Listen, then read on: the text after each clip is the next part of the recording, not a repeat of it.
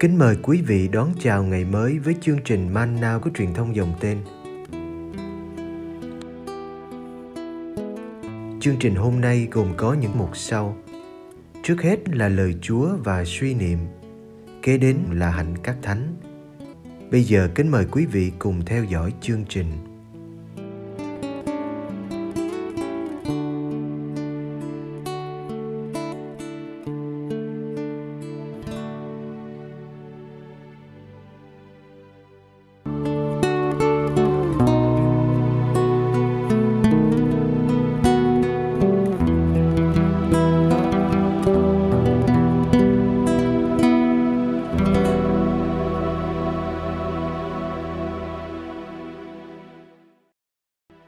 Phải canh thức và sẵn sàng. Matthew chương 24, từ câu 37 đến câu 44. Quả thế, thời ông Noe thế nào, thì ngày con người quang lâm cũng sẽ như vậy. Vì trong những ngày trước nạn hồng thủy, thiên hạ vẫn ăn uống, cưới vợ, lấy chồng, mãi cho đến ngày ông Noe vào tàu. Họ không hay biết gì cho đến khi nạn hồng thủy ập tới, cuốn đi hết thảy ngày con người quang lâm cũng sẽ như vậy.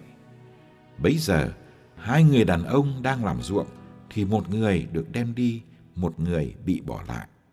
Hai người đàn bà đang kéo cối xay thì một người được đem đi, một người bị bỏ lại. Vậy anh em hãy canh thức vì anh em không biết ngày nào Chúa của anh em đến. Anh em hãy biết điều này nếu chủ nhà biết vào canh nào kẻ trộm sẽ đến, hẳn ông đã thức, không để nó khoét vách nhà mình đâu. Cho nên anh em cũng vậy, anh em hãy sẵn sàng, vì chính giờ phút anh em không ngờ thì con người sẽ đến.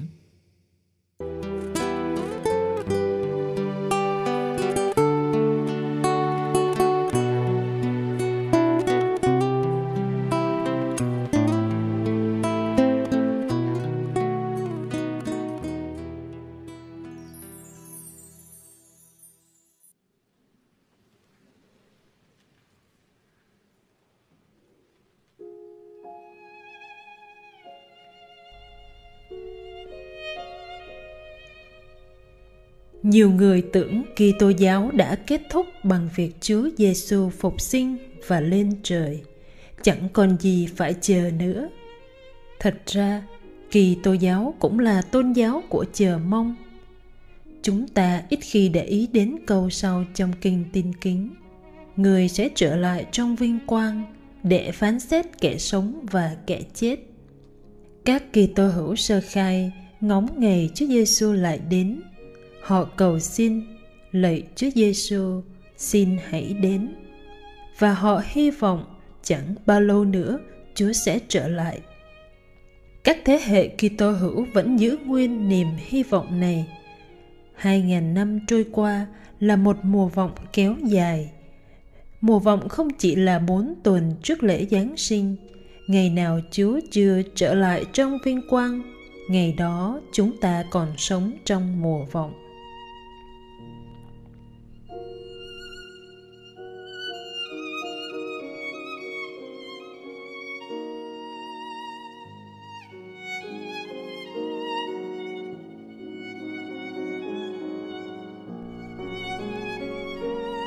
Cứ vào đầu mùa vọng phụng vụ lại nhắc ta phải chờ. Chờ ngày chúa quang lâm toàn thắng trên mọi địch thù. Chờ ngày chúa đến để xét xử toàn thể vũ trụ. Chờ ngày thân xác chúng ta được phục sinh. Ngày tận thế không phải là ngày của hủy diệt, cho bằng là ngày thụ tạo bắt đầu cuộc sống mới.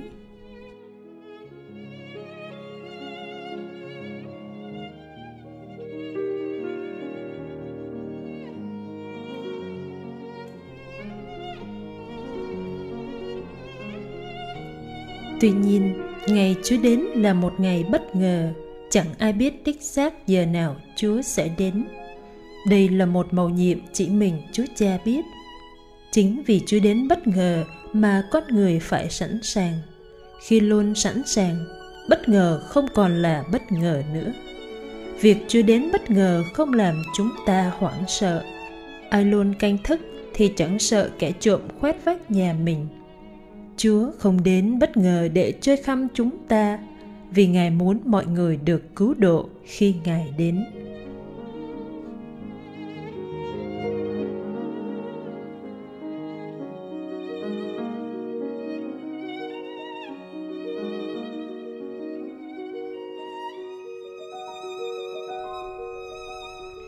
Việc chờ đợi lâu có thể khiến lòng chúng ta phai nhạt chúng ta bị hút vào vòng xoáy của cuộc sống mỗi ngày. Chuyện ăn uống giải trí chuyện gia đình con cái chuyện làm ăn bán buôn chuyện thăng quan tiến chức. Chúng ta tưởng mọi sự sẽ mãi mãi êm trôi cho đến khi một biến cố bất ngờ xảy ra làm tất cả vỡ vụn. Những người thời ông Noe bất ngờ trước cơn hồng thủy, những người ở Sodom bất ngờ trước ngọn lửa từ trời. Nhiều người cũng bị bất ngờ vào ngày Chúa trở lại. Lúc đó, có hai người đàn ông đang làm ruộng. Họ đang vất vả làm việc để nuôi gia đình. Bề ngoài hai người chẳng có gì khác nhau. Cũng có hai phụ nữ đang kéo cối xay bột để làm bánh họ đang lo cho bữa ăn của cả nhà bề ngoài hai người này cũng chẳng có gì khác nhau nhưng khi chúa đến, thì chỉ một người được đem đi, còn người kia bị bỏ lại. Chúng ta không rõ tại sao lại có sự khác biệt lớn lao ấy, dù họ làm cùng một việc như nhau. Chỉ có chúa là thẩm phán mới biết nội tâm từng người. Người được tuyển chọn sẽ được đem đi trên đám mây để nghênh đón Chúa.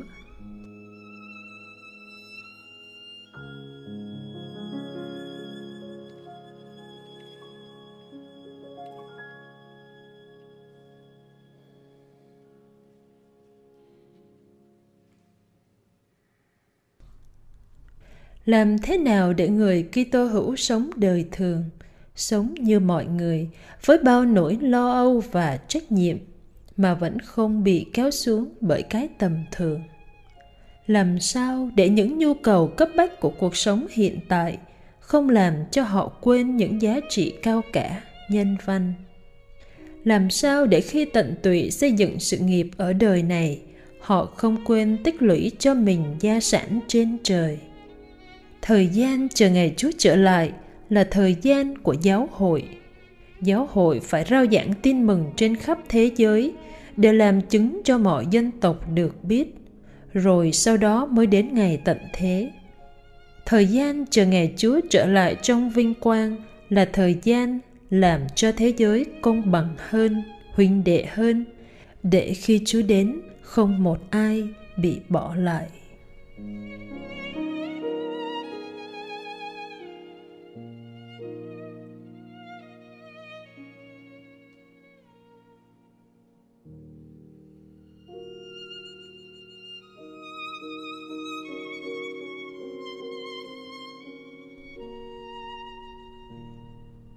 Lạy Chúa Giêsu, xin cho con thấy Chúa thật lớn lao để đối với con mọi sự khác trở nên bé nhỏ.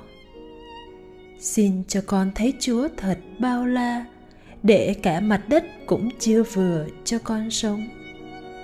Xin cho con thấy Chúa thật thẳm sâu để con dễ đón nhận nỗi khổ đau sâu thẳm nhất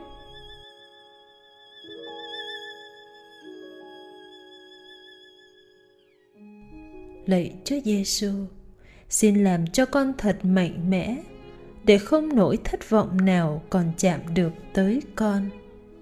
Xin làm cho con thật đầy ắp để ngay cả một ước muốn nhỏ cũng không còn có chỗ trong con. Xin làm cho con thật lặng lẽ để con chỉ còn loan báo Chúa mà thôi. Xin Chúa ngự trong con thật sống động để không phải là con mà là chính ngài đang sống trong con.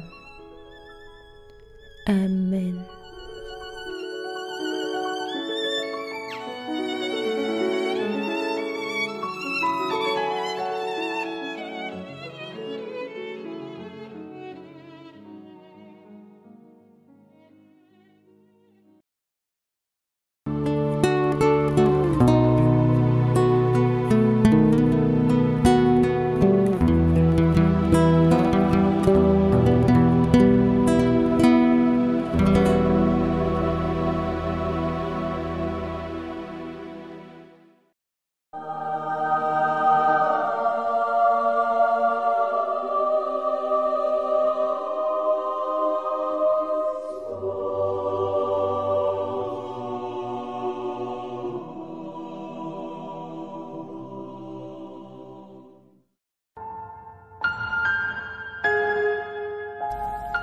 Ngày 27 tháng 11, Thánh James Intercessors năm 421.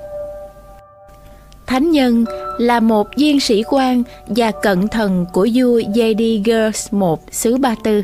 Nhưng khi vua khởi đầu một cuộc bắt bớ đạo gắt gao thì người chối đạo. Sau khi nhà vua qua đời, người rất hối hận về các hành vi chối đạo của mình, nên đã ra trước mặt vua Bakram tuyên xưng đức tin và bày tỏ mình là một đồ tệ theo Chúa Kitô. Bị tra tấn, hành hình, bắt phải bỏ đạo, nhưng người từ chối cách mạnh mẽ. Người đã bị lý hình và áp dụng án bá đao, tức là cắt từ từ ra thành nhiều mảnh, bắt đầu chặt từ từ các ngón tay vì thế người được gọi là James Intercessors hay là Jacobe Cục. Cuối cùng là chặt tới đầu, người chịu tử đạo năm 421.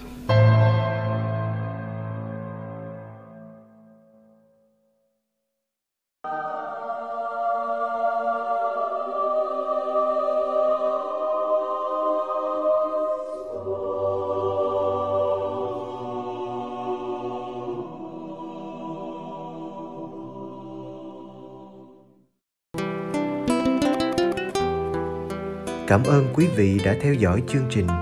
Kính chúc quý vị một ngày mới tràn đầy niềm vui và ân sủng của Chúa và mẹ Maria.